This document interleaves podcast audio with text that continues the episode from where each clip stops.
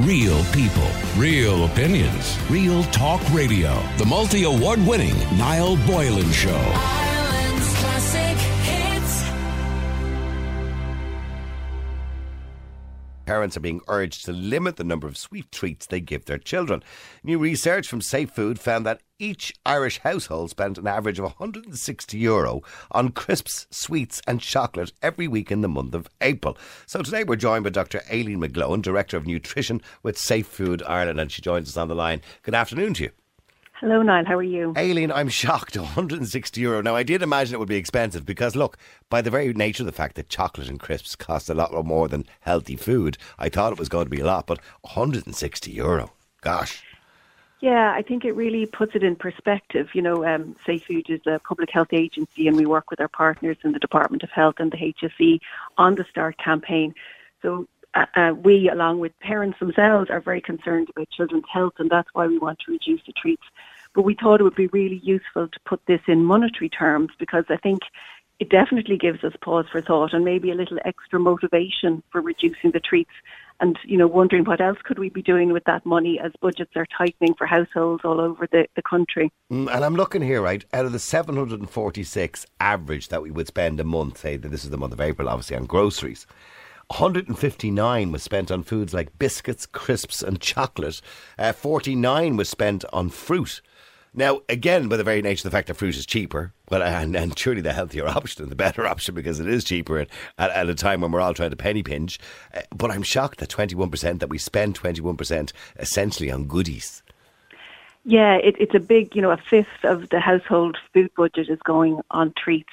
Now, they are pretty cheap. I mean, I think that's part of the problem. You know, if you look, we, we've done a piece of research in the past where we looked at the proportion of off, special offers in in, in supermarkets that are on unhealthy foods, and it's more than fifty percent. So every time a family, a mom or a dad goes into the supermarket to buy the shop, they are bombarded with all of these offers for unhealthy food.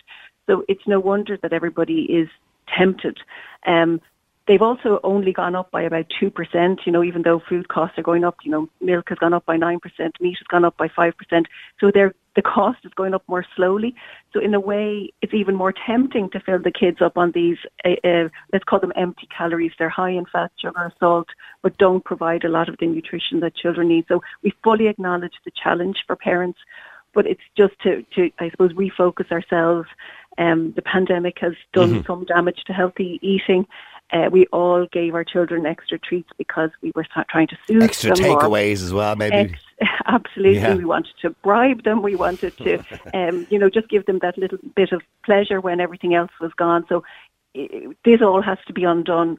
We understand it's a challenge, but we, we just wanted to, to use the START campaign to, I guess, refocus everybody on trying to do the right thing around I mean, there's a whole cultural shift as well for young people of ordering pizzas, you know, Uber Eats and uh, whatever the other ones is, um, Just Eat. There's a whole culture now of ordering your McDonald's to your front door or your Domino's pizza to your front door or whatever it is. It's a kind of change, isn't it? It's a shift completely.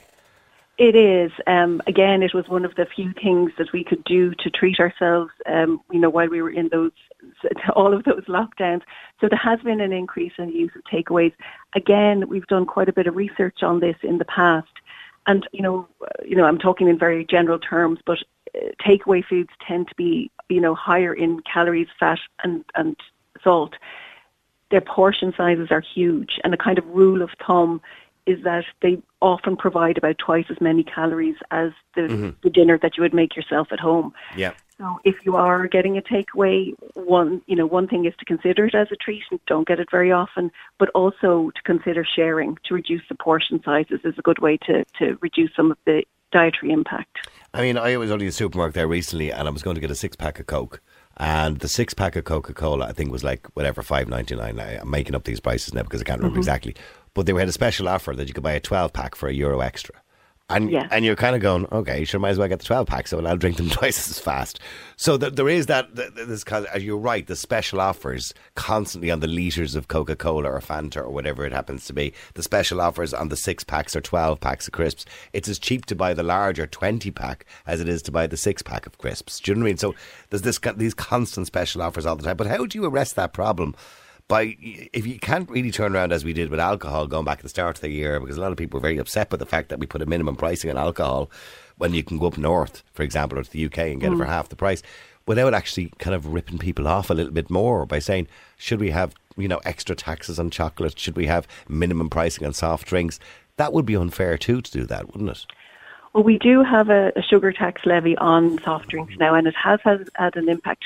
You know, one of the dietary changes is that children are drinking less sugary drinks, and that is does it have an impact, Aileen? Because does, yeah, because so I, I don't think about it. When I go in and buy my can of Red Bulls, I, I'm very unhealthy. I, I drink Red Bull. I'm not thinking that I'm paying, you know, an extra whatever it is, twenty cent on the, the one I like rather than the sugar free one. I don't I don't think about that at all. I don't think. Well, we, we have seen changes in, in the amount of sugary drinks that children are drinking. Now, the sugar tax is one part of that.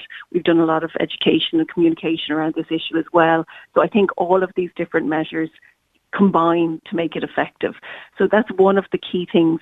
Now, the point that you are making on special offers, um, we would love to see, uh, you know, a ban on special offers on unhealthy foods, because, in fact, buying more unhealthy foods than you need is not good value, and it's certainly going to cost you in the longer term if it does indeed impact on your health. So we'd like to see that kind of measure. In fact, in the U K, they are going to introduce that uh, as one of their policy measures to address obesity and promote healthy weight. So that's Well, we, we did it with alcohol, but you remember many years yeah. ago we banned happy hours and stuff like that, and special offers. You can't do special offers on alcohol in a pub, for example.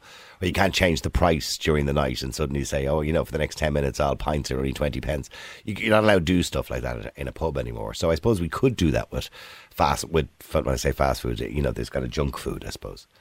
Yeah, I think that's coming. I mean, other other other changes to the food environment is that there's a lot of work going on on reformulation. So there'll be smaller portions of healthier, of unhealthier foods, um, you know, a reduction in sugar, fat, salt, and so on. Um, we've had, you know, a lot of work done on food standards for schools. Um, so there's a lot going on, I suppose, at a policy level that changes that broader food environment. And what we're urging now is that parents think about their own that, home yeah. food environment, if you so like. So that they're the main drivers of this, so the parents, because they're the ones on the front line. They're the ones with the money in their hands, because realistically, little Johnny or Mary at thirteen doesn't have the money for a pizza, or doesn't have the money for the Coke or the or the crisps and everything else. They have to get it off their parents. So they're the drivers, aren't they? And they're the ones we need to educate. Yeah, parents do have the control over their home, uh, you know, bearing in mind that they have to navigate this unhealthy food environment and, you know, the constant struggle to make the good decisions when um, unhealthy foods are being uh, advertised to you at every angle. So totally acknowledging the difficulty of the food environment. But yeah, just to remind parents, you know, the, the you know, what you give at home is going to have a real impact on what children, you know, on children's health later on. And we're not talking about radical change here. Now, the ideal in terms of treats is that children have small amounts and not every day. But if you are having treats three times a day at the moment as a family, your goal is to reduce that to two. You know, it has to be something that is doable for you as a family. You have to start where you are and make these small changes. Because it's not really a treat anymore if you're getting it all the time, really, is it? Because I yeah. remember when I was a child, my father would come home with, you know, six bars of chocolate for us on a Friday. We called it Fridays. And that was a treat because we only got a bar of chocolate maybe once a week. Yeah, and if, if we were all eating treats like that, that would be absolutely brilliant. So, you know, we're less worried about the treats at the at the birthday party and so on, if that's the only place that they were having them.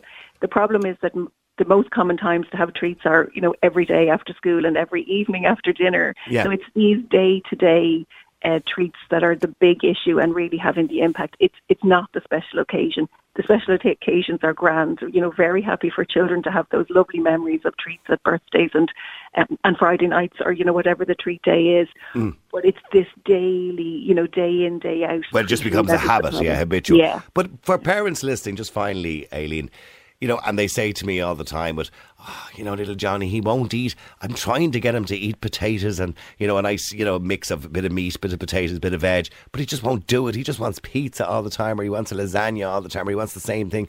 I just can't get him to try these things. He won't eat them for me. He'll starve. I mean, what yeah. what do you say to parents who constantly say that to you?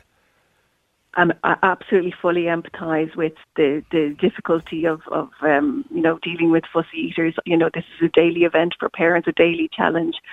But it can take children, you know, up to twenty times to accept a food. Um, and there is a, a lot of patience involved in, in just trying, you know, to very gradually expand children's re- repertoire of what they will eat. So, I mean, I, I, I suppose my, my advice is to just hold tight, you know, keep the patience. Keep trying. You know, as best, keep trying. Yeah, as do best what my mother. Do what my mother did. She just gave it to you. She, she, yeah. didn't, she didn't ask. Yeah, exactly. Copy exactly. With the days, Aileen. We'd all arrive I, home. We all had the same thing for dinner. Do you remember those days? That doesn't yes, happen now. It's indeed. Like a menu in the kitchen now. I know. I know. All the different diets, indeed. Absolutely, yes. Absolutely.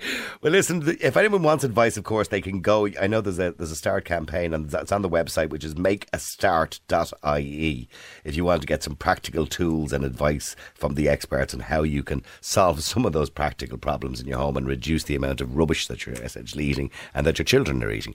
Because really, I suppose you're setting them up for life, Aileen, aren't you, if you're going to start, you know, if you start feeding them bad stuff now. I mean, you wouldn't put alcohol into your child, you wouldn't get your child smoking at twelve, so why would you constantly bombard them with food that would could cause them, you know, a coronary heart attack by the time they're forty? You couldn't have said it better my life, myself, you know, setting them up for life. That's exactly what's, what's uh, you know, what you're doing here if, if you can develop the healthy habits at an early stage. All right. Listen, thank you very much indeed. And it's been lovely talking to you. Thank you. Thank uh, you. Doctor Aileen McGloin. Um, and um, Aileen is giving some good practical advice there, of course, from Safe Food Ireland. Uh, in other words, you know, try your best to reduce the amount of rubbish, crisps, chocolate. I mean, look, it's nice. It's lovely. And it's out, by the way, nobody said you shouldn't buy crisps or chocolate for your child because it's nice. And children enjoy it. A bit of ice cream every now and again. It's lovely, but not all the time. You know, try your best. And, you know, I find sometimes if you have a fussy eater, and I was a fussy eater in school as well, or not in school, at home as well, I was a very fussy eater.